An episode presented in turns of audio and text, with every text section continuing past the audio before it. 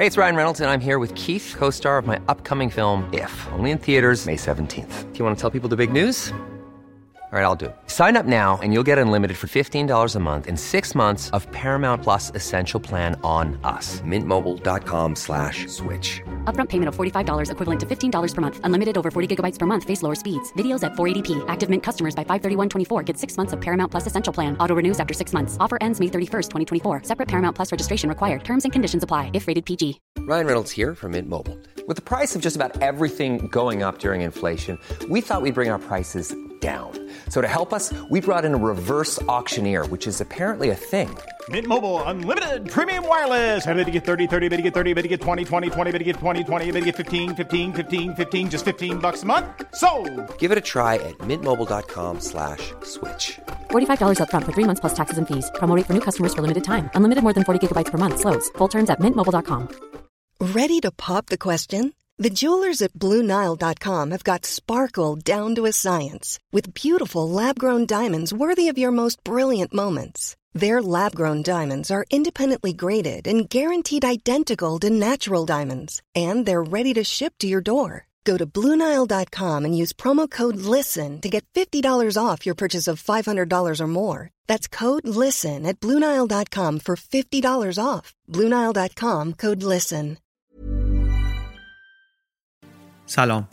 این بازنشر اپیزود چهاردهم پادکست چنل بیه. اپیزود چهارده داستان نسل کشی رواندا بود. این اپیزود نزدیک سه سال و نیم پیش منتشر شده.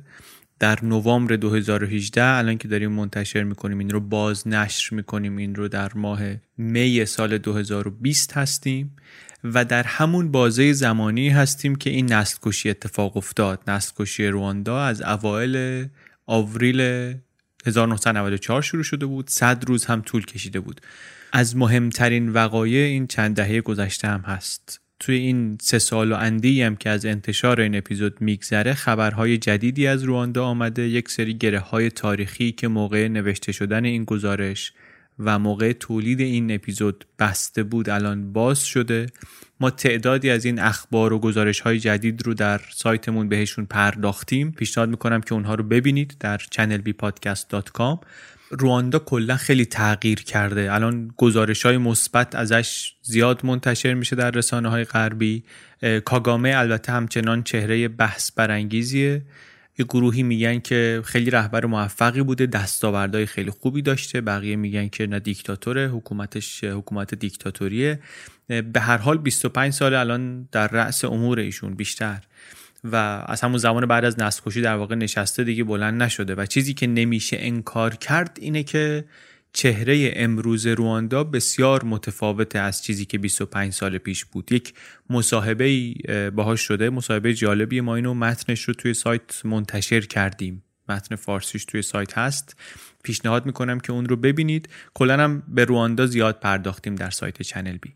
امیدوارم که بخونید و به دردتون بخوره. یک مشکل فنی باعث شده بود که عده زیادی نتونن این اپیزود رو بشنون. روی بعضی از اپ ها اصلا دیده نمی‌شد. ما تصمیم گرفتیم که دوباره منتشرش کنیم. هم برای کسانی که نشنیدنش یا شنیدن و دوست دارن که دوباره بشنون هم برای کسایی که اصلا بعدا شنونده چنل بی شدن و اصلا ممکنه که خبر نداشته باشن که ما چنین اپیزودی هم داشتیم در گذشته. اپیزود جدید هم خواهیم داشت در چنل بی همونقدر که شما مشتاقید ما هم دوست داریم اپیزود جدید بدیم بیرون. ولی همونطور که از اول قرارمون بوده چنل بی تقویم انتشار منظم نداره. ما هر وقت که بتونیم یه چیزی بسازیم که اونقدری که می‌خوایم خوب باشه منتشرش می‌کنیم. نمی‌دونم کی میشه واقعا ولی ما تقریبا همیشه مشغول کاریم. یعنی اینطوری نیست که مثلا بگم ما بعد از لوسی رفتیم استراحت حالا ببینیم کی میایم. واقعا تو استراحت نیستیم. داریم کار می‌کنیم یا داریم دنبال قصه میگردیم یا داریم ارزیابی می‌کنیم یا داریم می‌سازیم. الان داریم میگردیم. الان که من دارم با شما صحبت می‌کنم که توی می سال 2020 هستیم ما هنوز داریم میگردیم. هر وقت انقدری نزدیک بشیم که بتونیم تاریخ بدیم حتما اعلام می‌کنیم. در اینستاگرام و توییتر و تلگرام و اینهای چنل بی اعلام خواهیم کرد و به شما خواهیم گفت. ما هم دوست نداریم که فاصله بین اپیزودها زیاد بشه خلاصه. ولی مهمترین چیز برامون کیفیت کاره. مهمترین چیز اینه که یه چیزی درست کنیم که خودمون دوست داشته باشیم شما هم دوست داشته باشید و بپسندید.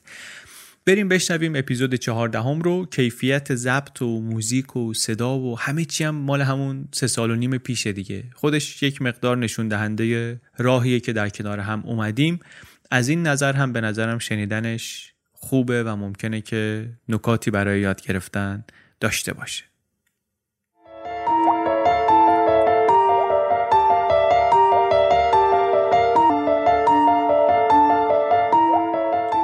سلام.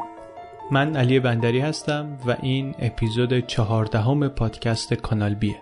پادکستی که توش هر بار من یه گزارش بلندی رو که توی یه رسانه معتبر انگلیسی زبان منتشر شده به فارسی تعریف می‌کنم. قبل از اینکه سوژه این اپیزود رو معرفی کنم یه درخواست ویژه دارم.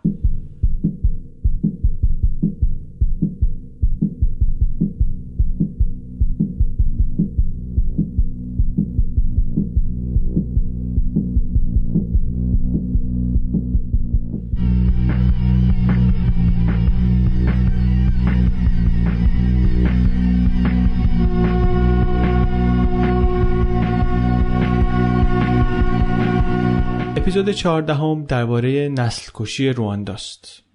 رواندا یک کشور کوچیکیه در وسط قاره آفریقا تقریبا که در نیمه اول دهه 90 میلادی یعنی بیش از 20 سال پیش توش یک اتفاقی افتاد که این کشور حالا حالاها به اون اتفاق شناخته میشه مخاطبین رسانه های غربی که ما هم توی همون گروه حساب میشیم این ماجرا رو عمدتا از کانال یکی دوتا خبرنگار پرکار که از همون اول پوششش دادن و بارها سفر کردن به رواندا و دربارش نوشتن شنیدن و از دریچه اونها میشناسنش. یکیشون یه پسریه به اسم فیلیپ گورویچ منبع اصلی این قسمت کانال بی گزارشیه که این آدم نوشته در دسامبر 95 با عنوان نسل کشی در رواندا. در مجله نیویورکر منتشر کرده و اگر اشتباه نکنم اولین گزارش مفصلیه که درباره نسل کشی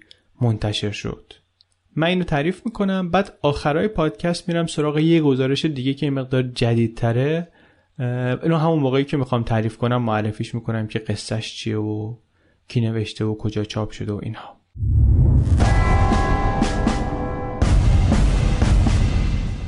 دسیمیشن یعنی اینکه از هر ده نفر جمعیت یک جایی یکیشون کشته بشن.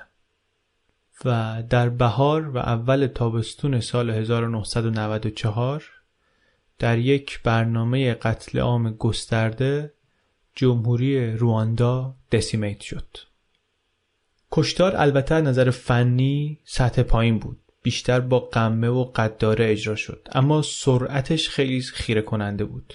ظرف کمتر از 100 روز دست کم 800 هزار نفر از جمعیت 7 میلیون نفری کشور رواندا کشته شدند. بیش از 10 درصد. برای اینکه بتونیم سرعتش رو مقایسه کنیم مثلا پولپوت در کامبوج یک میلیون نفر رو کشت ولی ظرف چهار سال یا مثلا کشتارهای خونین یوگسلاوی سابق یا هالوکاست از نظر نرخ کشتار در مقایسه به گرد پای نسل کشی رواندا هم نمی‌رسن. در رواندا یک اکثریتی بودن از قبیله هوتو و یک اقلیتی از قبیله توتسی. این هوتوهای اکثریت از اوایل آوریل سال 94 شروع کردن به کشتن توتسی ها و یک ماه بعد می‌گفتن که توی رواندا پیدا کردن توتسی مرده از زندش راحت تر شده بود. این ماجرا تا ماه جولای ادامه داشت. تا اینکه اون موقع یه ارتش یاغی آمد رواندا رو اشغال کرد و کشتار متوقف شد. اکتبر همون سال سازمان ملل قتل عام و extermination هماهنگ و برنامه ریزی شده و سیستماتیک و methodical به دست این هوتوها رو نسل کشی اعلام کرد.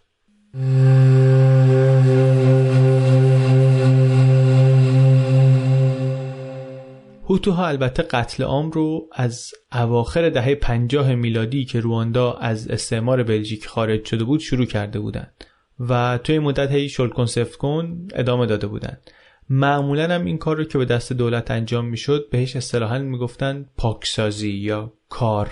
اما قائله بزرگ در واقع جرقه اولیش وقتی زده شد که سال 90 جبهه میهنی رواندا به رهبری یک سری از توتسی های تبعیدی یادمون باشه توتسی ها اقلیتن هوتوها در قدرتن به رهبری یه سری از توتسی های تبعیدی که در اوگاندا بودن در شمال شرقی رواندا این جبهه میهنی از اونجا حمله کرد و یه قسمتی رو اشغال کردن و اینا گفتن که ما می‌خوایم هوتو پاور تموم بشه. هوتو پاور قدرت هوتو این اسمیه که به اون ایدئولوژی حاکم اطلاق می‌شد. توی فرهنگ سیاسی دستگاه حاکم هوتوها به این مخالفا می‌گفتن اینینزی یعنی سوسک. خیلی زودم گفتن که هر کی نژادش با اینا یکیه هم دستشونه. نه تنها این حتی اونایی که خودشون هوتو هستن. از نژاد همین اکثریتی هستن که در دولتن. ولی مخالف هوتو پاور هستن اینا هم شریک جرمن. و بعد یک بسیج مردمی از جوانان هوتو درست شد برای دفاع مدنی. و قتل عام توتسی ها و ترور رهبرای توتسی ها کم کم سرعت گرفت.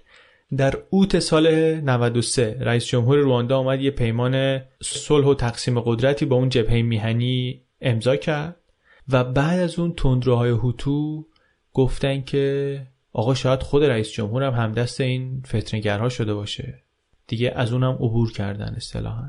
ژانویه سال 94 تاریخ ها رو یادمون باشه. 1990 گفتیم که ماجرا شروع شد. 93 گفتیم که پیمان صلح امضا شد و بعدش یه سری شروع کردن گفتن که آقا رئیس جمهور مثل اینکه خودش کارش مشکوکه و اینا. ژانویه 94 یه روزنامه تندرو هوتو نوشت که بگذارید این آتش زیر خاکستر شعله بکشد که در آن زمان خونهای بسیاری به پا خواهد شد. بیشتر رواندایی ها نه وسعشون می‌رسه که روزنامه بخرن و نه اصلا می‌تونن روزنامه بخونن. اما این حرف به اون گوشهایی که باید برسه می‌رسه. در ماه مارس همون سال تیتر می‌زنه یه روزنامه ای که هابیاریمانا خواهد مرد. اون موقع اون آدمیه که 20 سال رئیس جمهور بوده. در توضیحش هم می نویسه که این رئیس جمهور ما رو هوتوهایی که به دست سوسکا اجیر شدن ترور خواهند کرد. یه خود اگه که این اسما گیج کننده است براتون تحمل داشته باشین اینا کم کم جا میفته من سعی می‌کنم یه جوری بگم که کمک کنه که قاطی نکنیم. حالا این تصویر رو داشته باشیم بریم خونه یه گوینده سی ساله رادیو به اسم تاماس کامیلیندی که این یه روزی ششم آوریل سال 94 خیلی سرحال اومد خونه. بعد از ده سال کار کردن در اعتراض به اینکه همه برنامه های تلویزیون تو رادیو دولتی خیلی جانبدارانه است از کارش استعفا داده تولدش هم هست امروز.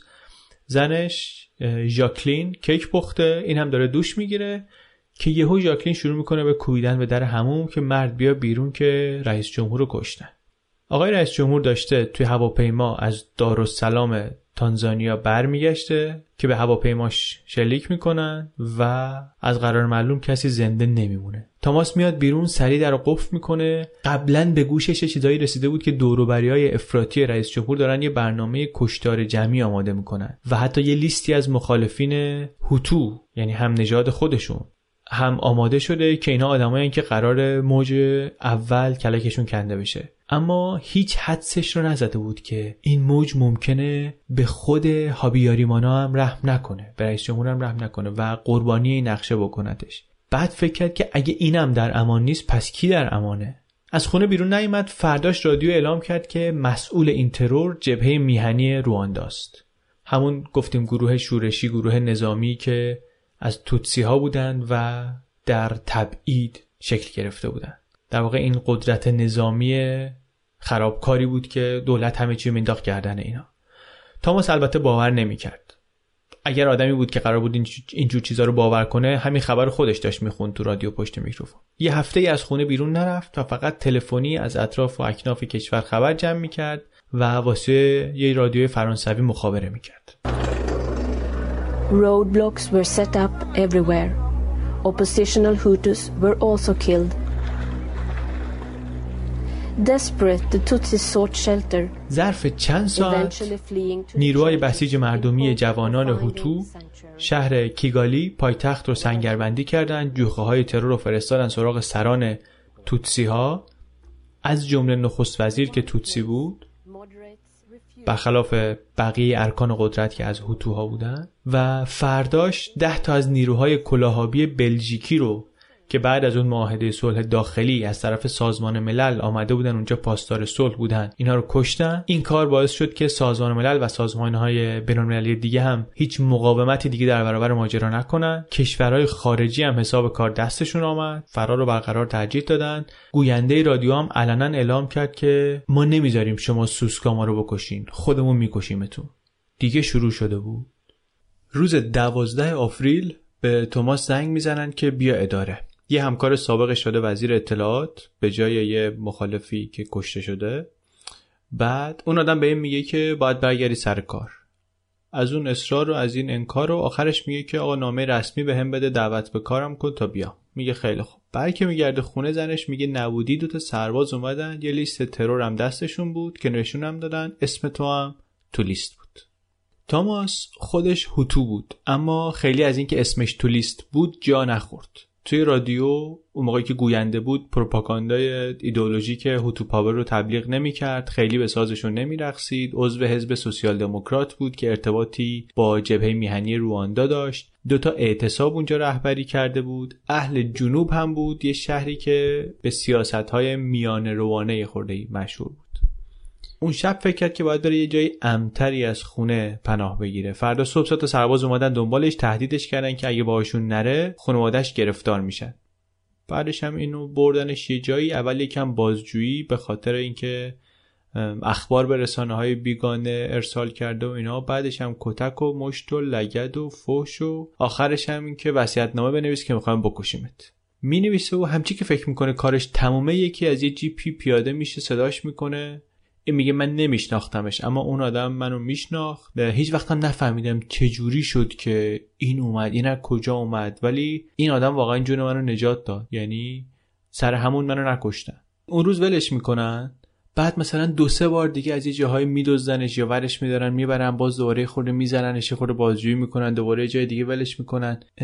به نظر می‌رسه که خیلی سازمانی پشت قصه نبوده. از همین حکایت توماس نویسنده نتیجه می‌گیره که خیلی خودجوش برگزار می‌شده ماجرا. میگه که این توماس آخرش نجات پیدا می‌کنه آخرش کشته نمیشه. من حالا همه قصهشو نمیگم چون خیلی ربطی به ماجرا نداره ولی کشته نمیشه. اما نویسنده میگه که اینا برداشته بودن گفتن آدم کشی در این دوره جنوساید جرم حساب نمی‌شد. در زمان نسل کشی آدم کشی دیگه جرم نبود. در واقع تبدیلش کرده بودن به مسئولیت همه شهروندان. بر همین یه نفری که قرار بود کشته بشه اگه از یه جایی از یه دسته یه گروهی جون سالم به در میمرد هیچ تضمینی وجود نداشت که دیگری فردا یقشو نگیره نکشتش. ممکن بود که دیگه تو خیابون بگیره و ندادش تو ماشین ببره بکشتش. چون همه مسئول بودن.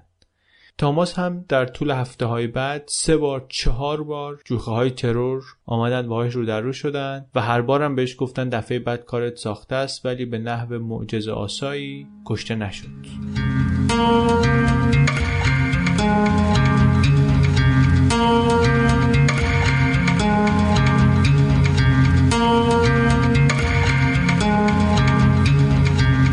با تشویق رهبران سیاسی و قومی هوتو آدمکشی در سراسر کشور راه افتاد.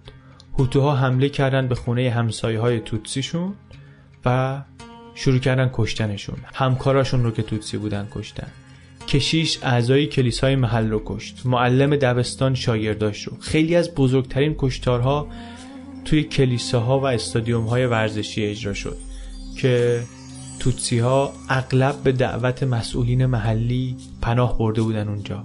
همون مسئولین البته بر عملیات کشتار نظارت می‌کردن خودشون.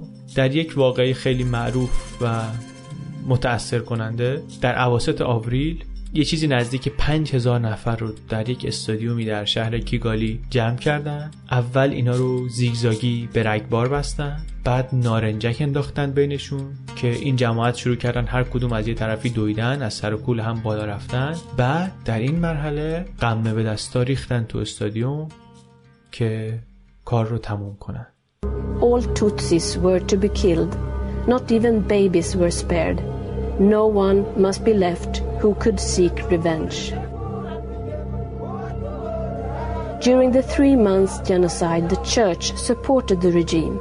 Rwanda's Catholic bishops wrote a document promising to obey and support the new در سرتاسر کشور این سلاخی با تجاوزهای دست جمعی و قارت هم همراه بود. برای خوشگذرونی این گروه های کشدار در فاصله بین عملیاتشون بین شهرهای مختلف مواد مخدر و بنانا بیر نوشیدنی الکلی موزی مهیا بود. زندانی هایی که از نژاد هوتو بودن رو اعزام می‌کردن که جسدها رو جمع کنن یکی از اعلان های رادیو از مردم می‌خواست که مراقب این اعما و احشا و دلروده بیرون ریخته آدمهایی که کشته شدن زنهای حامله‌ای که کشته شدن باشن. به عنوان تشویق دارایی های توتسی ها از قبل تقسیم شده بود.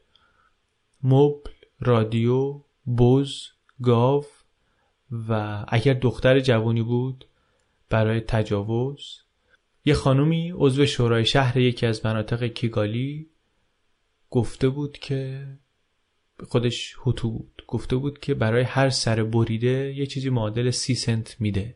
کاری که اصطلاحا اون موقع بهش می‌گفتن کلم فروشی. نویسنده میگه من یه سال بعد از این ماجرا رفتم رواندا برای اولین بار و می‌خواستم ببینم که کشور بعد از یه همچین چیزی چطوری باهاش کنار میاد؟ چطوری پیش میره؟ یک چیزی که می‌گفت مشهوده اینه که چیزی که اینجا از دست رفته فقط کشته شده ها نیستن. قتل عام که شروع شد جبهه میهنی رواندا هم جنگش رو از سر گرفت و بعد دو میلیون هوتو که به فرمان رهبران سیاسی و مجریهای رادیو توتسی ها رو کشته بودن فرار کردند و به تبعید رفتن. دو میلیون نفر. سریع ترین هجرت جمعی تاریخ مدرن.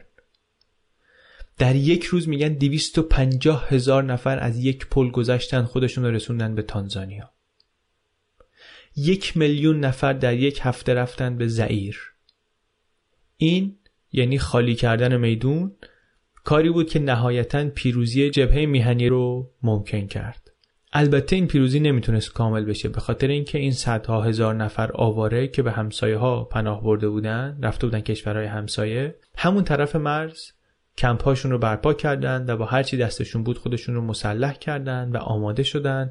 یه وضعیت غریبی شده بود هم حضورشون اونجا و هم غیبتشون از کشور به این نیروهای پیروز به توتسی های پیروز شده که مستقر شده بودن یادآوری می‌کرد که این بازی هنوز تموم نشده. ولی توتسی ها که حالا کشور رو گرفته بودن دستشون وضعیتشون وضعیت جالبی نبود. کارخونه های چای و مزارع قهوه که منبع اصلی درآمد کشور بودن از بین رفته بودن. خطوط برق و تلفن قطع بود. سیستم آبرسانی مختل بود. خیلی جاها اصلا توی کانال ها و مسیرهای آب جنازه گیر کرده بود. نویسنده میگه من که تو رواندا بودم قبرهای دست جمعی رو می‌دیدم که یک سال و نیم بعد از تموم شدن نسل کشی هنوز پیدا میشن. آدمهایی رو می‌دیدم که آثار و زخمها روی بدنشون روی صورتشون هست. اینا رو می‌دیدم ولی اینا برام نشونه نسل کشی نبود. اینا نشونه جنگ بود. اونی که اینو تبدیل می‌کرد به اون چیزی که واقعا بود داستانهایی بود که این آدمها داشتن. به قول یکیشون می‌گفت تکراری ترین سوالی که همه از خودشون می‌پرسن اینه که من چرا زنده موندم؟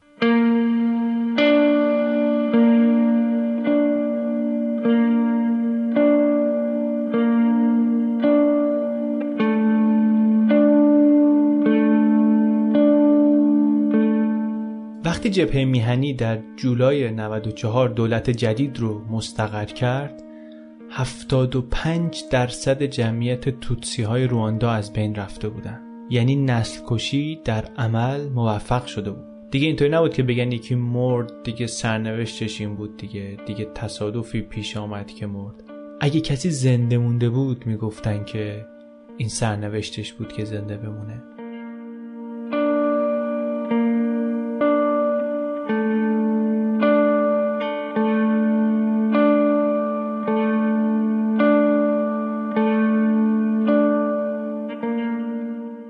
یکی از مدیرهای نظام جدید به نویسنده میگه 18 نفر تو خونه من کشته شدن. تو محلمون 647 نفر رو کشتن. آمار همه رو داشتن. رو در خونه آدم هایی که نشون کرده بودن با قرمز می نوشتن چند تاشون کشنه شدن. زن من خونه دوستش بود ریختن اونجا خودش دوتا گلوله خورد و البته زنده موند. بقیه همه کشته شدن. بقیه خونواده 65 نفری زنم هم همینطور. خود این آدم تو مخفیگاه بوده بیشتر این مدت از این طرف به اون طرف فرار می‌کرده و زنده مونده. با خیلی حرف می‌زنه نویسنده. بعضیا فرار کرده بودن به مناطق تحت نفوذ مخالفین. بعضیا شانس آورده بودن و یه همسایه‌ای کسی نجاتشون داده بوده. یکیشون میگه که فرهنگ رواندا فرهنگ ترسه. این نستکشی مدت ها بود که شروع شده بود و این ترس همه رو نابود کرده بود. اون وقتی که آمدن سر وقت ما دیگه خیلی وقت بود که مرده بودیم. بر همین کسی نمی‌گفت نکش. همه التماس می‌کردن که بذارین تو خونه بمیریم نه تو خیابون یا بذارین دعا بخونم دم آخری. یه وکیلی میگه من خسته شده بودم دیگه اول فرار کردم و اینا ولی بعدش واقعا خسته بودم از تقلا و ناامید منتظر مرگ نشسته بودم.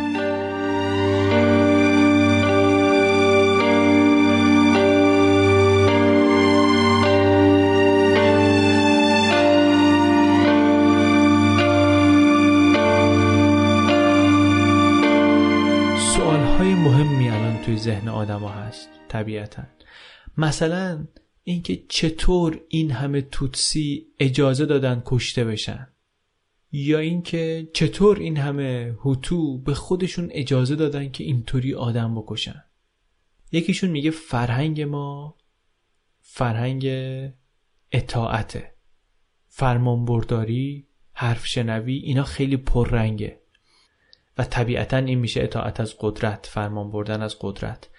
جامعه بی سواد فقیر رو مسلح کردن و بهشون گفتن بکش مال خودته توی شهری نزدیک مرز تانزانیا بیش از هزار نفر رو جمع کرده بودن تو کلیسا. بعدا یه قصه شخصی هم از همین واقعه میشنویم از یه مقاله دیگه تعریف می‌کنم. هزار نفر رو میگه جمع کرده بودن تو کلیسا حداقل و بعد اونجا اینا رو با قمه سلاخی کرده بودن. صحنه هایی که توی این گزارش شرح میده نویسنده بسیار دلخراشه و من تکرارشون نمی‌کنم اینجا. اگر کسی خواست لینکش هست بره خودش بخونه. خلاصش اینه که در طول روز اینها اونجا آدما رو می‌کشن و بعد شب جوری بهشون آسیب می‌زنن که اینا نتونن در برن و خودشون میرن برای غذا و استراحت و اینا. فردا میان دوباره از سر نو. یکی از اهالی زنده مونده اون شهر میگه اینجا این آدمکشا دیوانه شده بودن. از انسانیت دیگه خارج شده بودن. عقلشون رو آدمکشی خون زایل کرده بود.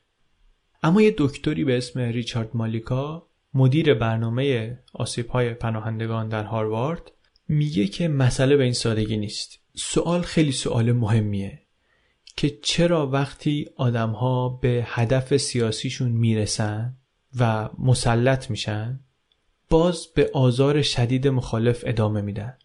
چرا بعد از اینکه پیروز شدن میان پوست طرف رو می‌کنن؟ چرا به زنها تجاوز می‌کنن؟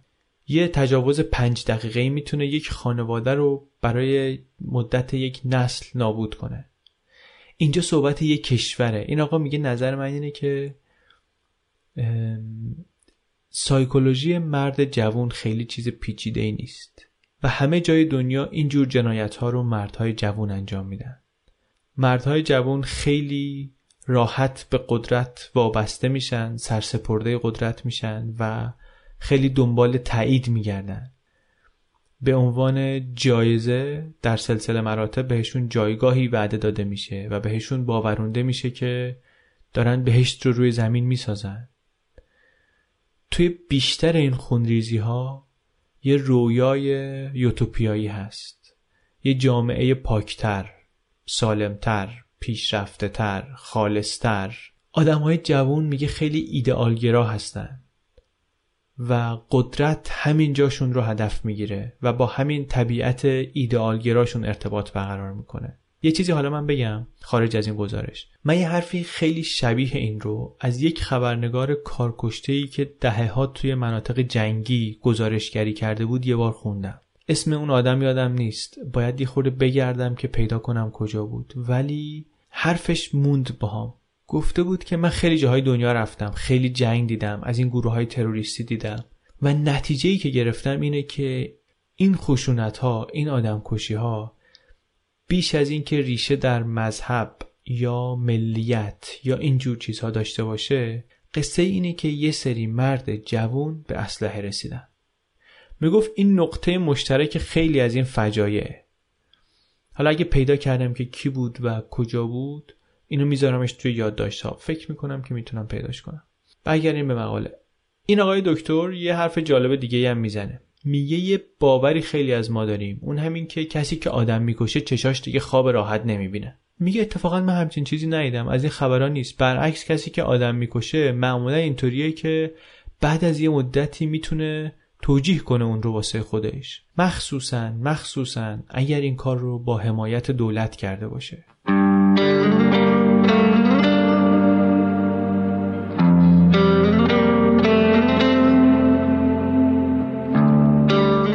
کسی نمی‌دونه چند نفر رواندایی لازم بودن که بتونن نزدیک به یک میلیون نفر از هموطنانشون رو قصابی کنن. هیچکس نمی‌تونسته پیش بینی کنه که برای اجرای چنین برنامه چند نفر لازم خواهد بود. مردم خودشون سلاح این کار بودند و این یعنی که همه جمعیت هوتو باید فراخونده می شدن که کل جامعه توتسی رو بکشه. این تاکتیک به جز برتری واضح عددی که با خودش میاره این مزیت رو هم داره که مسئولیت رو حذف می‌کنه. اگر همه شریک جرم باشن دیگه جرم معنی خاصی نداره. یه مقام دولتی سابق که الان وزیر دادگستری دولت در تبعید روانداست الان که میگم یادمون باشه داریم صحبت همون یه سال بعد از ماجرا رو می‌کنیم. این مقاله‌ای که من دارم تعریف می‌کنم 1995 نوشته و منتشر شده. یعنی با این گزارشه که دنیا فهمید تو رواندا چه اتفاقی افتاده. میگه که یه مقام دولتی سابق که در زمان نسل در قدرت بوده الان وزیر دادگستری دولت در تبعید روانداست که اینا اونور مرز درست کردن. میگه که این وضعیت وضعیت جنگی بود. توی جنگ شما نمی‌تونی بیطرف باشی. یا از کشورت دفاع می‌کنی یا با مهاجمین به کشورت همدستی. این آدم البته خودش اوائل دهه 90 یه فعال مهم حقوق بشری بوده. سال 92 حتی توی یه دوره کوتاهی که وزیر دادگستری شده بود دستور دستگیری یکی از ایدئولوگ های هوتو رو داده بود که اون آدم تو سخنرانیش گفته بود که باید پاکسازی کنیم توتسیا رو پاکسازی نژادی کنیم و این حرفا این گفته بود بگیرنش. ولی به هر حال نسکشی شد و بعد از نسکشی این فرار کرد به زعیر.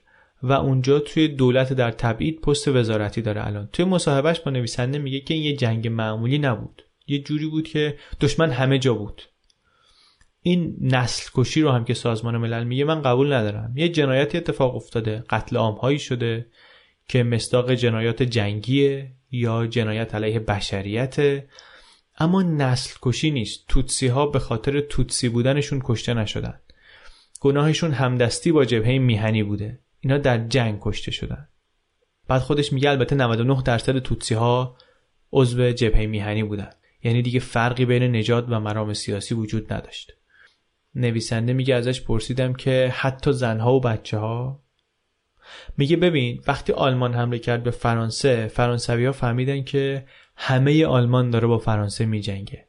همه آلمان دشمنه. آلمان ها هم زنها و بچه ها رو میکشتن. پس فرانسه هم می‌کشه. چون جنگه. همه آلمان با همه فرانسه. این آدم اسمش هم توی لیست کسانی هست که در نسل در مستر قدرت بودن و باید برن دادگاه. درباره دادگاه خودش میگه که میگه اینایی که توی اون لیستن حتی اگه ببرنشون دادگاه بین المللی و حتی اگه محکوم هم بشن اینا قهرمان خواهند بود. به خاطر اینکه جون ملتمون رو نجات دادن. اگه به خاطر اینها نبود ما الان همه مرده بودیم.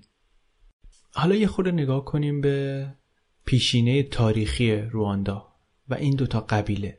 این دوتا قبیله یا نژاد از گروه های انسانی اولیه‌ای هستند که ساکن رواندا شدن.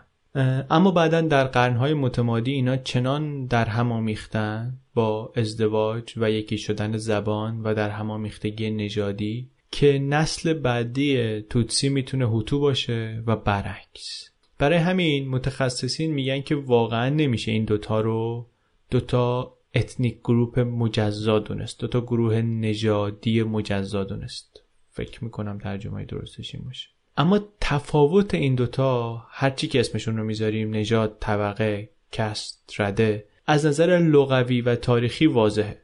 توتسی ها دامدار بودن و هوتوها کشاورز. و همین منبع نابرابری بود. دام دارایی ارزشمندتریه تا محصول.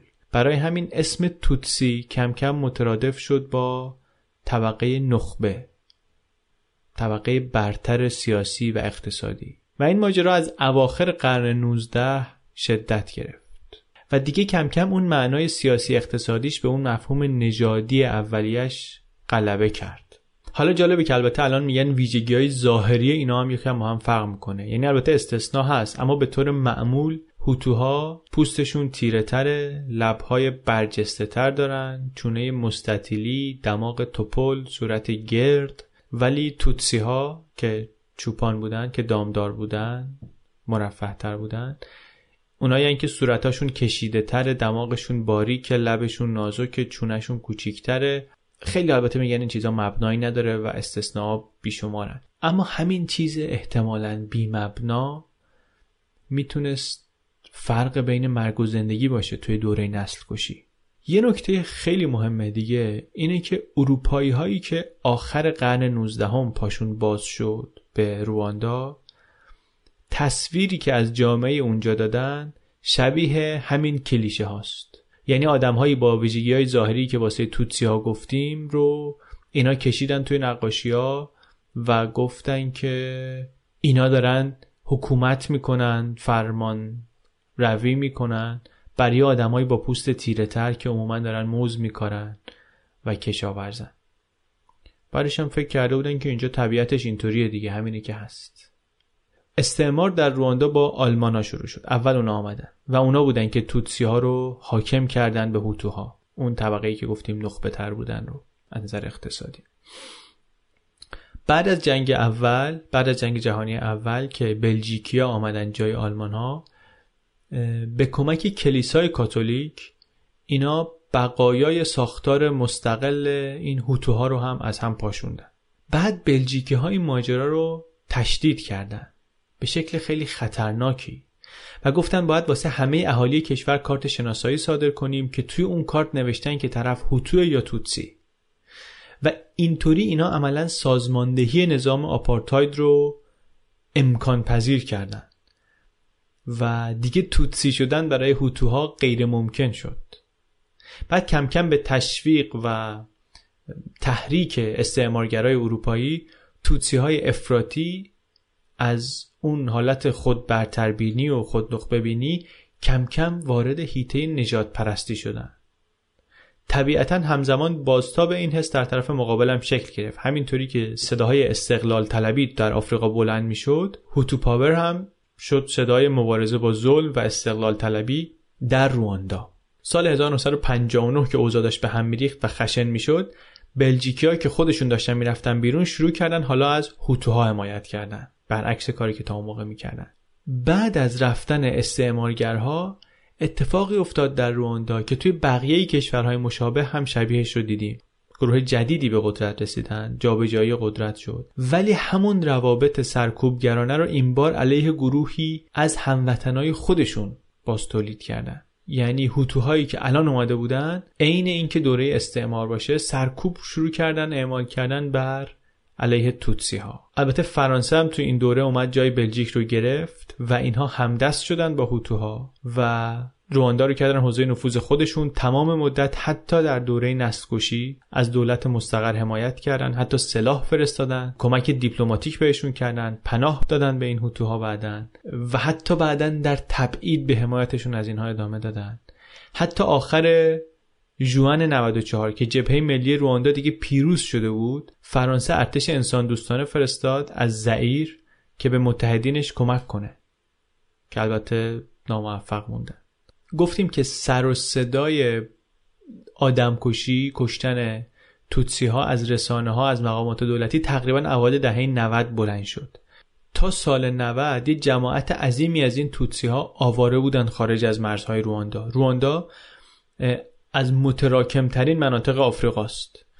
و دولت میگفتش که آقا ما جا واسه این که اینا همه بیان خونه نداریم. 95 درصد کشور زیر کشره هر خانواده متوسط 8 نفر جمعیتشه و اینا دارن توی یه زمین زیر 3 هکتاری کشاورزی می‌کنن و همونجا زندگی می‌کنن. در واقع اینکه یک گروهی از جمعیت هل داده شدن به سمت اینکه بیرون از کشور زندگی کنن کمک کرد که همینا مثلا اونایشون که تو اوگاندا بودن هسته اولیه این جبهه میهنی رو پایگذاری کنن. اکتبر سال 90 جبهه میهنی حمله کرد به رواندا. دولت هم اینو بهانه کرد شروع کرد به دستگیری گسترده مخالفین سیاسی از جمله توتسی ها یه هفته بعد اولین کشتار این نسل اتفاق افتاد که توش 350 نفر توتسی رو یک جا کشتن. بعدش هم ده فرمان هوتو صادر شد. فرمان ده ماده هوتو که مثلا بند هشتش می‌گفت هوتوها نباید به توتسی ها رحم کنند. رئیس جمهور هم یه سخنرانی کرد که ما همه مسئولیم که این این پلیدی ها رو پاک کنیم. تک تکمون مسئولیم. یه اشاره هم به یه افسانه هایی کرد که می‌گفت توتسی های اولیه از اتیوپی مهاجرت کردن به رواندا و گفت اینا رو باید ریخت تو رودخونه برشون گرود همون جایی که ازش اومدن.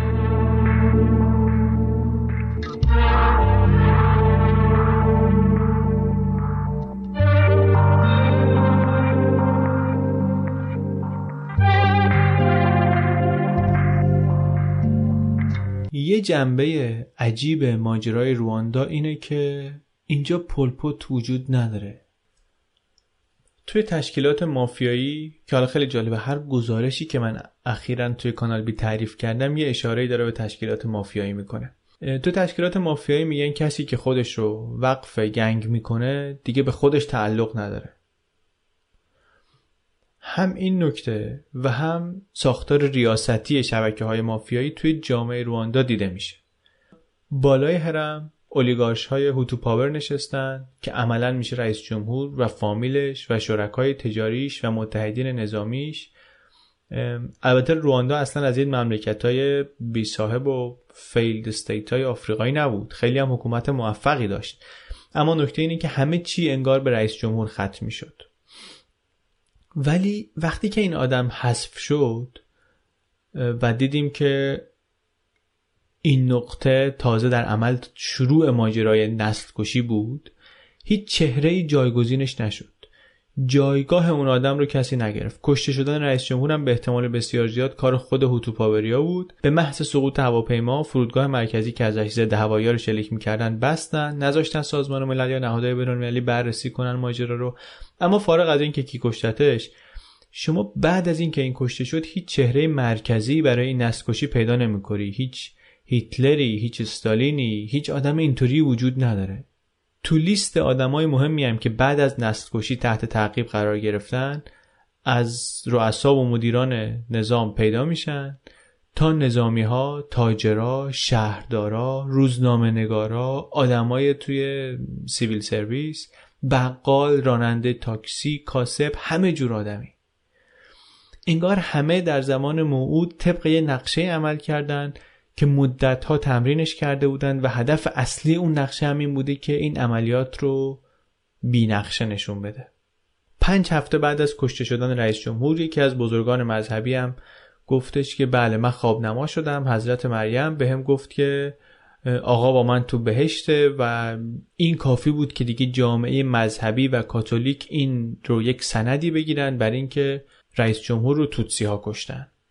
از جمله کسایی که نویسنده میری می‌بینه کسی که بعد از این آقا رئیس جمهور شد الان هم در زعیر رئیس دولت تبعیده. الان یعنی همون سال 95 این بهش میگه که ما هوتوها مظلومیم و بیگناه. این همش یه جبسازی بینالمللیه. بعد اشاره می‌کنه به یه سفری که خودش داشت به شهر خودش دو هفته بعد از رئیس جمهور شدن. توی اون شهر قصه اینه که حاکم محلی دلش با این نسل کشی نبود. برای همین مردم هم چند روز اول کاری به کار توتسیا نداشتن حتی توتسیا از شهرهای دیگه پناه آوردن اینجا. بعد این آقا رفت اونجا یه سخنرانی کرد که ای مردم به پا خیزید و فلان. بعدم نیروهای شبه نظامی رو آوردن با اتوبوس و سلاح و ابزار کار ریختن تو شهر. اون مقام محلی رو هم که به توتسی ها پناه داده بود برکنار کردن. و ظرف دو یا سه هفته پنجا و پنج هزار نفر رو تو اون شهر کشتن. یکی از وحشتناکترین حمامای خون همونجا را افتاد. حالا نویسنده میگه که ازش درباره اونجا پرسیدم. گفت آقا من خودم مال اومدم من خوب می‌دونم که تو سخنانی چی گفتم. مردمم خوب می‌دونن که من چی گفتم. اگر مقامات محلی میگن به دستور من کشتن بیجا کردن. چون خودشون باید مسئول منطقه خودشون میبودن. اگر هم سر خود قتل عام کردن بازم کار غلطی کردن. به خاطر اینکه قتل عام کار بدی و اینا یارو میگه بهش گفتم که آقا فرزن که همینطور که شما میگی شما رئیس جمهور بودی پزشک بودی و دیدی که اینا دارن می‌کشن چرا برخورد نکردی میگه که جواب این سوال رو حالا اگه لازم شد در دادگاه خواهم داد No one from the Christian Democratic International has been charged. Several priests and nuns. این گزارش گفتیم سال 95 نوشته شده وقتی که وقایع نسل‌کشی هنوز تازه هستند. من اشاره‌ای به اتفاقات بعدی نمی کنم که روند روایت به هم نخوره. همون گزارشی که همون موقع چاپ شده همونو الان برای شما تعریف می‌کنم اینجا. کسی اگه دوست داشته باشه می‌تونه بره بخونه. بسیار بسیار مطلب درباره نسل‌کشی رواندا هست تو اینترنت. خود صفحه ویکیپدیاش غنیه. کلی مستند ساخته شده دربارهش فیلم های خوب کتاب های خوب نوشته شده. من فقط حالا این گزارش رو در واقع تعریف می‌کنم. نویسنده میگه تنز ماجرا اینجاست که این نسل کشی نهایتا چیزی بود که توتسی ها رو به قدرت رسوند. چیزی که تصورش رو هم نمی‌کردن قبلا آمادگیش رو هم نداشتن. بعد از اینکه جبهه میهنی به قدرت رسید حدود 800 هزار نفر از توتسی های آواره برگشتن به رواندا. تقریبا برابر با همون تعدادی که کشته شده بودن. اما دشمن شکست نخورده. فقط فرار کرده و کشورم ویرانه است و خالیه و دشمنم پشت مرزاست و خیلی اوضاع شکننده است و خیلی شرایط مساعد به نظر می‌رسه که این دولت جدید هم هل داده بشه به سمت خشونت و افرادگری و انتقام و اینها توی دولت جدید سری از مقامات رو دوباره از هوتوها گذاشتن. اما مثلا یه کار خیلی مهمی که کردن اینه که اون کارتای شناسایی رو که توی دوران نسل کشی بلیت مرگ شده بود باطل کردن. همون وقتی که نویسنده اونجاست میگه 60 هزار نفر رو زندانی کردن به جرم مشارکت در نسل کشی 60 هزار نفر. میگه به یکی از این مقامات گفتم که آقا مثلا این همه آدم دستگیر کردین رو این همه آدم ریختی تو زندان اینا چه خبره؟ میگه گفتش که ببین اگه یک میلیون نفر اینجا کشته شدن کی اینا رو کشته؟ گفتم خب خیلی ها کشتن اینا رو دیگه. خیلی آدما دخیل بودن تو این کار. گفت شما تا کسی رو دیدی که بگی آره من کشتم منم در این کشتار مشارکت کردم؟ گفتم که نه. هر کیو من باهاش حرف زدم تو زندان گفته که من اصلا دخالتی نداشتم. گفت آره ما, ما برای همینه دیگه. ما بالاخره اینا رو گرفتیم. یه جامعه مسئوله و اینا توی اون جامعه مسئول هستن. باید جوابگو باشن ضمن اینکه ما اینا رو بیشتر برای محافظت از جون خودشون گرفتیم. اینا اگه بیرون باشن مردم تیکه تیکهشون می‌کنن. این حرف اینجا البته خیلی بیراه نبوده. در هفته های بعد چند تا از هوتوهای آزاد شده کشته شدن.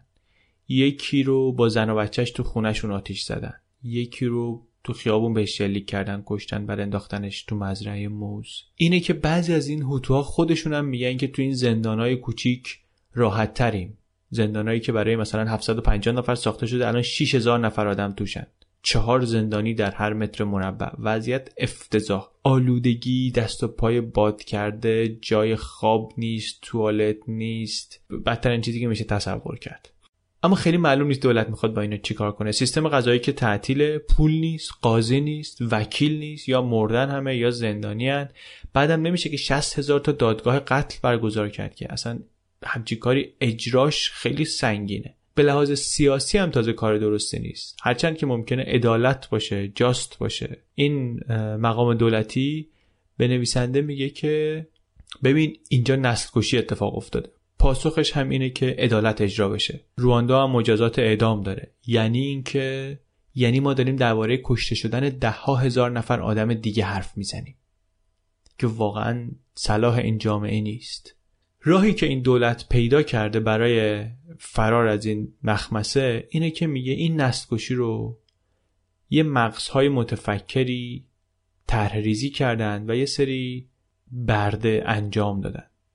یعنی میاد عامل رو از عامل جدا می‌کنه. میگه هیچ کدوم بیگناه نیستن اما اگه جرم سیاسیه و می‌خوایم که مجازاتش هم اهداف سیاسی رو برآورده کنه این مجازات باید حساب مغزهای جانی رو از عمله ظلم جدا کنه. بعد میگه تو این نظام رعیتی کشاورزی روستاهای ما کسی که یه دزدی می‌کنه جرمی می‌کنه رو میارنش جلوی همه. بعد اون یه جریمه ای میده اعتراف می‌کنه معذرت خواهی می‌کنه یه جریمه ای میده مثلا یه مقدار نمک میده تنبیه میشه میره پیکارش بعد خود صحبت می‌کنه درباره که کشتن قاتل مثلا جبران نمی‌کنه چیزی رو این ترس و خشمه که خالی میشه. اما جریمه می‌تونه جبران کنه. مثلا اینکه جریمه بشن که مدت مجانی برای دولت کار کنن. دولت هم به نیروی کار احتیاج داره. این طرز فکر شباهت زیادی به دیناتیفیکیشن در آلمان داره بعد از جنگ و روشی که بعد از دادگاه نورنبرگ بعد از جنگ جهانی دوم اونجا پیاده شد. اما تفاوت اساسی اینه که اولا اونجا عدالت رو اشغالگرای خارجی بودن که برقرار کردن. بعد هم نکته بسیار مهمتر اینکه در آلمان بازماندگان مقتولین قرار نبود با قاتلین یه جا زندگی کنند بعد از فاجعه. هی چش تو چش بشن. اینا می‌رفتن دنبال زندگی خودشون اونا می‌رفتن یه جای دیگه. تو رواندا از این خبرها نیست. زندگی های اینا در هم تنیده تر از این حرفاست که قابل جدا کردن باشه. اینه که وضع جامعه رواندا رو بعد از نسلکشی بسیار پیچیده می‌کنه. دولت بعد از سازمان ملل و از شورای امنیت خواست که کمک کنن که این فراری ها رو بگیرن. و بیارن دادگاهی کنن. شورای امنیت هم اون موقع داشت با جنایات جنگی یوگسلاوی سر و کله می‌زد یوگسلاوی سابق. توی بیانیه هایی که اونجا داده بود زیر یوگسلاوی همه جای رواندا هم اضافه کرد. یعنی مثلا خیلی قضیه اینا رو جدی نگرفت. بعدش هم دادگاه بین المللی خیلی اینا رو راضی نمی‌کرد. به قول یکیشون می‌گفت اولا که اون دادگاه نمی‌تونه حکم اعدام بده پس به درد نمی‌خوره. بعدش هم که اینا مثلا می‌خوان اگه محکوم شد طرف تو دادگاه می‌خوان مجازاتش کنن بره در سوئد زندانی بشه اونجا با تلویزیون و وسایل رفاهی و تشکیلات. این که عدالت نیست. این, با تصور ما از عدالت خیلی فرق داره. برای همین اینا گفتن ما می‌خوایم این دادگاه بین المللی که می‌خواد برگزار بشه به احترام رواندا مجازات اعدام رو اضافه کنه. سازمان ملل برگشت گفت ما که این کار نمی‌کنیم به شما پیشنهاد می‌کنیم مجازات اعدام رو از قوانین خودتون هم حذف کنیم که اینا گفتن آقا این مثل که به ما فوش بدی. یعنی چی؟ خیلی پیشنهاد تلخیه. یه نسل کشی اینجا اتفاق افتاده بعد ما می‌خوایم دادگاه که برگزار کنیم میگی که مجازات اعدام حذف کن. اصلا شما می‌فهمی چی داری میگی؟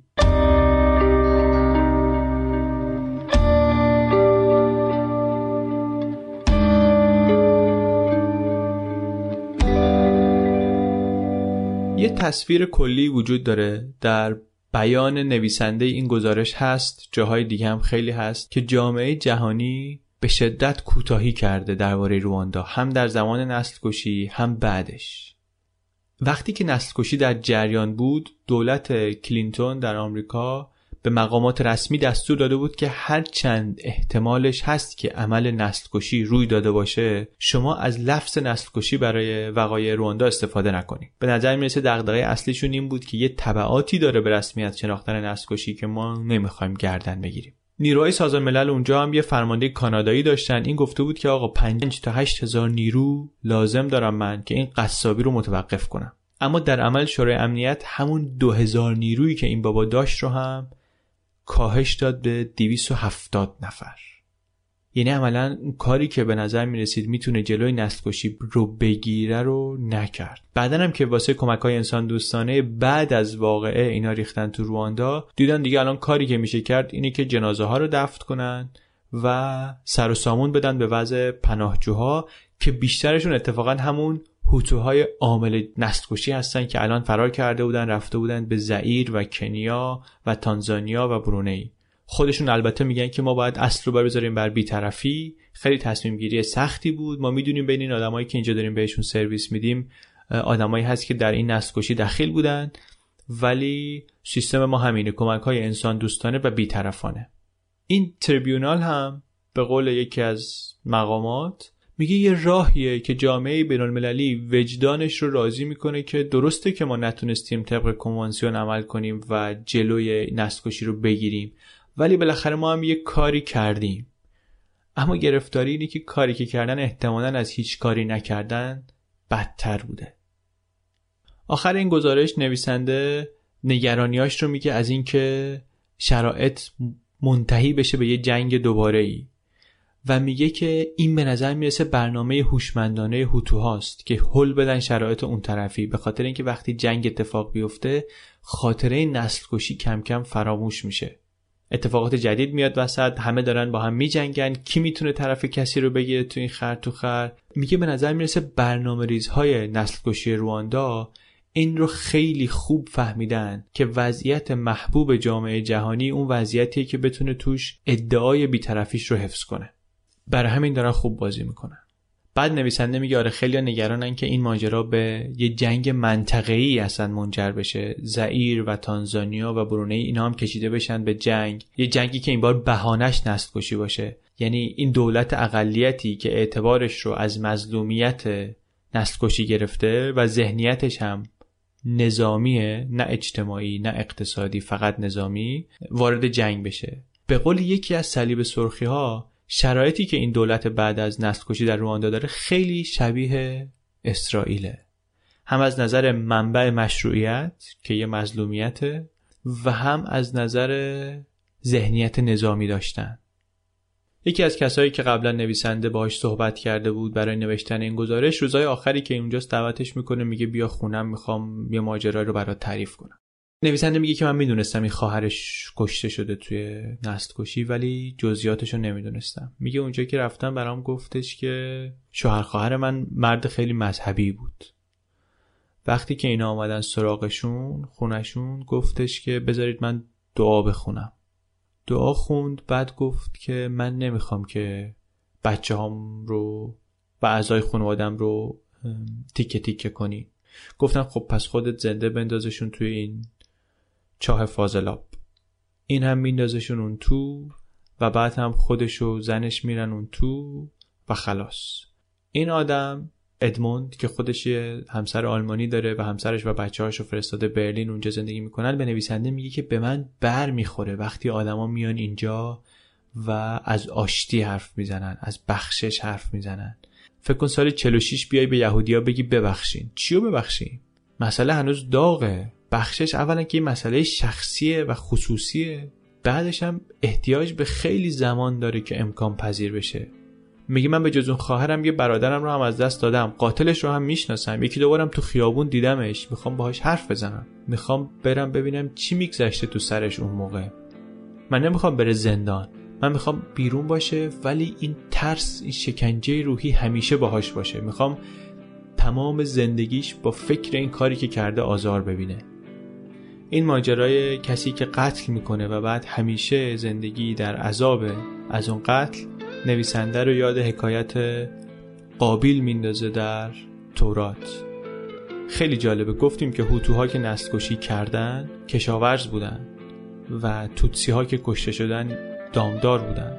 این شبیه حکایت حابیل و قابیله قابیل به روایت کتاب مقدس زارع بود و حابیل شبانی می‌کرد.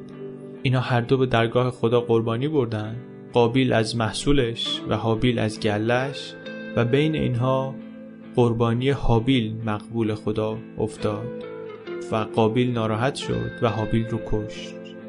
و بعد رنج و عذاب این تا همیشه باهاش موند. ادموند میگه که من می‌خوام قاتل برادرم هم مثل قابیل بشه. آدمی که اولین شهر رو بنا کرد و هرچند که ما خیلی یادآوریش رو دوست نداریم ولی در واقع هممون فرزندان اونیم.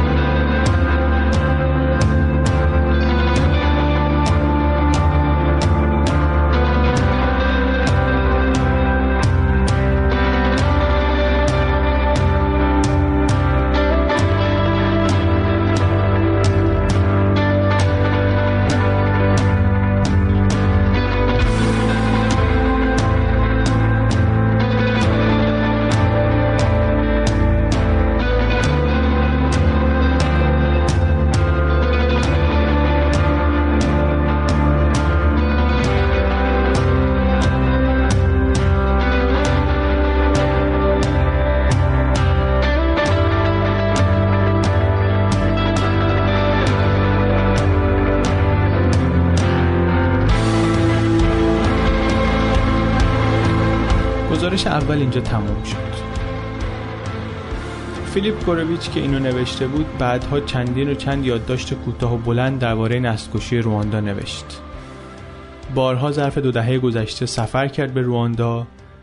یه گزارش خیلی جالب درباره درباره 20 سالگرد نسل‌کشی و مراسمی که در استادیوم پایتخت گرفته بودن و مراسم جالبی بود. فیلماش هم تو یوتیوب هست. یه گزارش خوبی درباره اون نوشته. من گزارش ها رو سعی می‌کنم بعدا توی وبلاگ معرفی کنم. یه کتابی هم نوشت با عنوان طولانی مایلیم به استهزار شما برسانیم که ما فردا به اتفاق خانوادهمان کشته خواهیم شد. که کتاب چند تا جایزه هم برد. نکته ای که اینجا من باید حتما بگم اینه که نسل کشی رواندا مثل خیلی دیگه از موضوعات تاریخی جنبه های بحث برانگیزی هم داره که همه کسانی که دنبالش کردن روشون هم نظر نیستن. موضوع البته موضوع جذابیه و چند تا گزارش و مستند خوب که ببینیم و بخونیم. کم کم از توی اختلاف ها و تناقض هاشون یه تصویری از واقعیت برامون شکل می‌گیره. من این گزارش رو که تعریف کردم به عنوان نمونه گفتم و مقدمه که مثلا آشنا بشیم با موضوع. و البته گزارش خیلی خیلی خوبیه. منتها این گزارش نگاهش بیشتر به کلیت موضوع بود. تو این قسمت آخر پادکست یه بخش کوتاهی رو گذاشتم برای تعریف کردن یه گزارش دیگری که تازه نوشته شده دو سال پیش نوشته شده و این رفته سراغ آدمایی خود نمای نزدیک ماجراست. چهار نفر آدم رو که درگیر ماجرا بودن پیدا کرده و قصه اینها رو تعریف کرده. و از خلال قصه اینها ما یه خورده درباره وضعیت این جامعه بعد از نسل کشی یه چیزهایی دستمون میاد. من البته این گزارش رو برای تعریف کردن اینجا خیلی خلاصه کردم و تعریف کردنش هم واقعا حق مطلب رو ادا نمی‌کنه چون که گزارش چند رسانه‌ایه کلی عکس و فیلم هست که این متن گزارش در واقع لابلای اونا نوشته شده و دیدنشون با هم خیلی تجربه خوبیه. پیشنهاد من اینه که حتما برید منبع اصلی رو چک کنید. یه گزارش به اسم Love for My Enemies. آتاویست مجله آنلاین آتاویست منتشر کرده. گزارش با حمایت بنیاد پولیتسر تولید شده. فیلمایی که توش هست رو بعدا اون کسی که گرفته باهاش مستندی هم ساخته که حالا اونم میشه پیدا کرد. ولی همین گزارش آتاویست رو دیدنش رو واقعا پیشنهاد می‌کنم. وقتی که نسل کشی رواندا شروع شد اینوسنت کاگوره در شهر کیگالی پایتخت رواندا زندگی می‌کرد. یه جوان 24 ساله بود از قوم توتسی. در یه روستایی نه چندان دور از پایتخت بزرگ شده بود. نوجوون که بود پدرش ولشون کرده بود اینم آمده بود به شهر. اونجا اوضاعشون رو مثلا یه سر و سامونی بده. کارش این بود که شیرفروش بود. ولی تعلیم رانندگی هم داشت می‌رفت که بتونه شیفت شبا مثلا بعدا کار رانندگی هم بکنه. شروع این نسکشی رو گفتیم چطور بود؟ رئیس جمهور رو خود هوتوها کشتن و یه لیست تروری که از مدتها قبل آماده کرده بودن رو آوردن گرفتن دستشون و شروع کردن رفتن دنبال آدم ها در واقع چند ساعت بعد از مرگ رئیس جمهور ارازل هوتو ریختن توی خیابونا و شروع کردن به شاخشونه کشیدن. اینوسنت همون موقع فهمید که هوا پسه و راه افتاد پیاده به سمت روستای خودشون. 35 کیلومتری پایتخت. وقتی که رسید اونجا دید که خانوادهش خونه رو خالی کردن رفتن توی کلیسا پناه گرفتن. شهردار که خودش هوتو بود قول داده بود که توتسی ها در کلیسا در امان خواهند بود. این هم اون شب رو میخوابه تو خونه و بعد فردا صبحش پا میشه میره توی مزرعه موز قایم میشه. نه روز توی اون مزرعه است تا اینکه یه دسته ای از ارازل هوتو میان همونجا پیداش می‌کنن. معلوم میشه که یه دوست بچگیش به نام ولارس که هوتو بوده آمارش رو داده و اینا رو فرستاده سر وقتش. اینا نکشتنش اما خیلی بد زدنش. طوری که این زخم همش آثارش موند بعدن روی صورتش و بدنش. این افتان و خیزان خودش رو کشون تا شهر و تا اون کلیسا جایی که ده ها هزار نفر آدم جمع شده بودن ده ها هزار نفر آدم تو محوطه یک کلیسای روستایی بودن. خیلی هم دوست و فامیل همین اینوسنت بودن. دو هفته بعد از شروع نسل کشی در بیستم آوریل هوتوها آمدن به این شهر به این روستا. اول شهردار رو کشتن که هوتو بود ولی پناه داده بود به اینها در کلیسا. بعد ریختن تو کلیسا. پناهگاه خیلی سریع تبدیل شد به تله مرگ. با تفنگ و نارنجک و قمه و قداره در موجهای مختلف یک چیزی بین 20 تا 45 هزار نفر آدم اونجا کشته شدن. اینوسنت دوباره خیلی زخمی شد ولی یکی از آدمهای کم تعدادی بود که بین اون جنازه ها زنده موندن. درباره نرخ آدمکشی در زمان نسل توی گزارش اولی هم که تعریف کردیم چیزی گفتیم. اینجا یه حساب کتابی کرده میگه که در اوج نسل کشی در هر دقیقه 6 نفر کشته می شدن اغلب هم به دست همسایه هاشون بعد که ماجرا تموم شد در روستاها و شهرهای کوچیک این آدما هر روز با هم چشم تو چشم شدن تو خیابون تو بازار سر زمین آدمایی که تلاش کرده بودن همدیگه رو بکشن حالا باید یاد می‌گرفتن چجوری با هم زندگی کنن. حالا یکم بشنویم از ولارس دوست اینوسنت. همون که گفتیم لوش داده بود.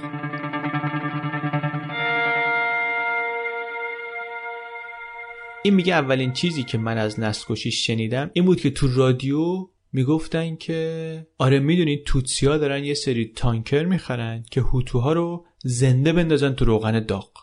بعد من می‌گفتم من بچه هم بودم می‌گفتم این توتسیا چه دو روز بازایی هن. اینا دوست منن ولی هیچی بهم نمیگن از این برنامه ها و از این حرفا. بعد اینکه هوتوها شروع کردن به آتیش زدن خونه ها میگه من اول نفهمیدم چه خبره. فکر کردم آتیش سوزی شده و خودم هم شروع کردم با این توتسی های همسایه فرار کردن سمت کلیسا. که یکی اومد منو کشید کنار گفت بابا تو چرا در میری؟ نگاه کن. همه خونه ها آتیش نگرفته. فقط بعضی از خونه ها داره میسوزه. فقط خونه توتسی هاست. ماها جامون امنه. وایسا. بعد میگه منم وایسادم. و بعد ملحق شدم بهشون. برگردیم به اینوسنت اینوسنت میگه من بعد از نسل هر جا می‌رفتم این متجاوزها رو می‌دیدم. ولارس 13 سال رفت زندان. بعد آوردنش دادگاه محلی اونجا به نقشش در کشتار اعتراف کرد و محکوم شد به همون مدت حبسی که کشیده بود 13 سال و بعد آزاد شد. این سیاست آشتی بود که دولت در پیش گرفته بود. زندان بعد از زندان میومدن محاکمه می‌کردن بعدش هم میآوردنشون بیرون. خیلی از توتسی ها از جمله اینوسنت از این سیاست منزجر بودن. می‌گفتن اگه دولت می‌گفت متجاوزا رو بکشین ما خودمون حتما در جا میکشتیمشون اما وقتی من این ولاس رو تو دادگاه دیدم که چقدر اعتراف براش سخته دیگه نمی‌دونستم چی بگم. دیگه اونطوری مخالف سیاست آشتی نبودم. ولارس هم میگه که من از زندان که آمدم بیرون از همسایه ها میترسیدم. دوستم داشتم برم با اینوسنت حرف بزنم. یه بار موقعیت پیش آمد اما هر کار کردم نتونستم یه چیزی بهش بگم. یه صحبتی کردیم صحبت معمول و چطوری و هوا چطور و از این حرف اینوسنت نمی‌دونه که ولارس خودش هم لای همونایی بوده که اومدن تو باغ موز درش آوردن و کتکش زدن. فکر می‌کنه که این فقط لوش داده. اما بالاخره یه روزی سال 2011 ولارس میگه من جرأتش رو پیدا کردم که برم به کارم اعتراف کنم. رفتم باهاش صحبت کردم. بعد اینا با هم رفتن توی یه برنامه ای که یه رواندایی به اسم کریستوف برای گسترش این فرهنگ آشتی و گذشت بین متجاوز و قربانی را انداخته بود ثبت نام کردن. کریستوف هم آدم جالبیه. میگه من وقتی دیدم که سازمان ملل این تریبونال را انداخته برای محاکمه متجاوزین و اینا حالم به هم خورد. گفتم که سازمان ملل امکانش رو داشته که جلوی نسل رو بگیره. می‌تونسته نذاره اتفاق بیفته. سازمانی که اون موقع کلاه آبیاش رو از منطقه حتی برده بیرون و اجازه داده این نسل اتفاق بیفته اینا اولین کسایی که باید خودشون محاکمه بشن. حالا اینا میان توصیه هم به ما می‌کنن دیگه این خیلی دردآوره. شما اینجا ولمون کردین بمیریم. حالا اومدین به ما مثلا درس چی بدین. بر همین میگه من به این نتیجه رسیدم که خود ما رواندایی ها باید یاد بگیریم با این مسئله یه جوری کنار بیایم باید راهش رو پیدا کنیم. برای همین میگه این مؤسسه غیر انتفاعی رو درست کردم یه مؤسسه درست کرده که این قربانی ها و متجاوزها رو میاره پیش هم. خیلی هم با دقت و برنامه ریزی شده و سر صبر کار می‌کنن چندین جلسه برنامه ریزی می‌کنن خصوصی بعد جلوی دو نفر بعد کم کم بعد دیگه میان جلوی کارگاه جلوی همه ولارس از اینوسنت عذرخواهی می‌کنه. اینم بغلش می‌کنه و میگه بیا بریم بار یه چیزی با هم بخوریم.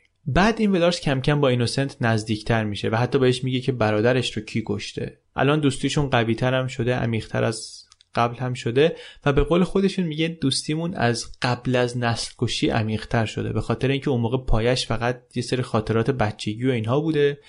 الان ولی یه چیز یه چیز سیاه عمیقی بینمون مشترکه. این سازمان کریستوف هم یه گاو بهشون داده که با هم ازش نگهداری کنن. گاو نشونه ثروت بوده اونجا همیشه. توی نسکشی هم می‌گفتن به هوتوها که توتسیا رو بکشین گاواشون مال شما میشه. یه آدم دیگه ای که اون روز توی کلیسا لای جنازه ها افتاده بود یه زنیه به اسم کلادینه. اینم میخزه خودشو میرسونه به اینوسنت. معلوم میشه که این با بچهش و برادراش آمده بودن تو کلیسا شوهرش بیرونه. بچهش اونجا شروع می‌کنه گریه کردن و اینا تو بغلش بچهش رو می‌کشن. به شکل خیلی فجیعی اینم از هوش میره. و بعد داداشش که اونم زنده مونده بود میاد درش میاره میرنش بیرون شوهرش رو پیدا می‌کنن میاد میبرتش بیمارستان این زنده میمونه نهایتا ولی بعد از مدتی از شوهر جدا میشه. چند هفته بعد شوهرم کشته میشه. برادراش هم باز به ترس بدی کشته میشن برادرها رو می‌گیرن می‌برن توی باغ موز اونجا زنده به گور می‌کنن. یکی از هوتوهایی که زنده به گورشون کرد و همونجا ایستاد تا سه روز بعد که مطمئن شد اینا خفه شدن یه مردی بود به اسم آنانیاس. این آنانیاس مجموعا در هشت فقر قتل مشارکت داشته. اما میگه کشتن این برادر بود که باعث شد من قمر رو بذارم زمین. یه جوری شدم انگار که خون خودم رو دارم میریزم. بعد از نسل کشی این و کلودیا نزدیک هم زندگی می‌کنن. و بعد از چندین و چند مرحله تلاش و جلسه کریستوف موفق میشه کلودیا رو راضی کنه که اینو ببینه. دو دهه بعد از نسل کشی در سال 2013 فیلم یکی از ملاقات های اولیه اینها هم هست. بسیار تأثیر گذاره و چند ماه بعد بالاخره اولین جلسه اینها در کارگاه کریستوف برگزار میشه. البته تاریخ بینشون انقدر سنگینه که نمیشه واقعا در یکی دو جلسه غلبه کرد به موانعی که بینشون هست. اما بعد از چند ماه جلسه و صحبت کریستوف برای اولین بار یه عکسی منتشر می‌کنه از این دو نفر که توی یه قاب هر دو دارن میخندن. کلاودینه به آنانیاس گفته که بخشیدتش. ولی در راه طولانی آشتی این تازه اولین قدمه.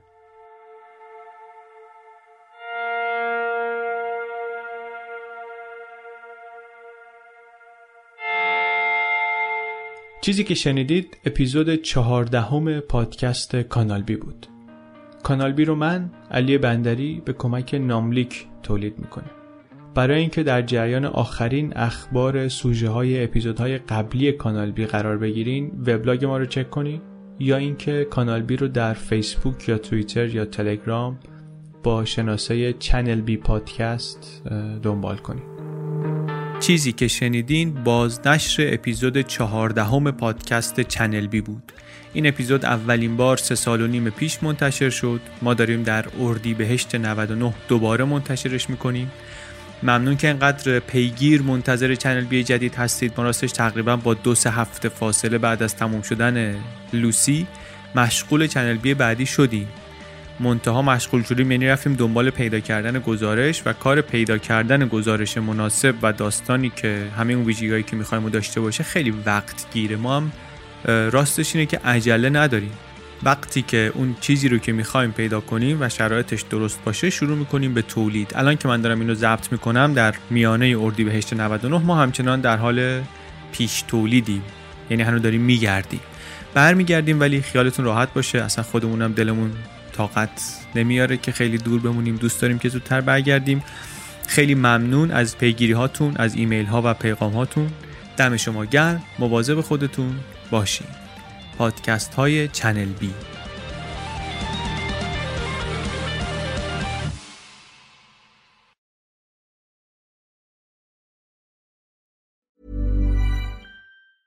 Even when we're on a budget, we still deserve nice things. Quince is a place to scoop up stunning high-end goods for 50 to 80% less than similar brands.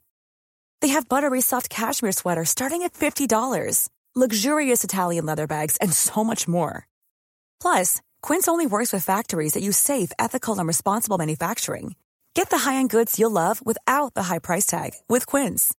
Go to quince.com/style for free shipping and 365-day returns.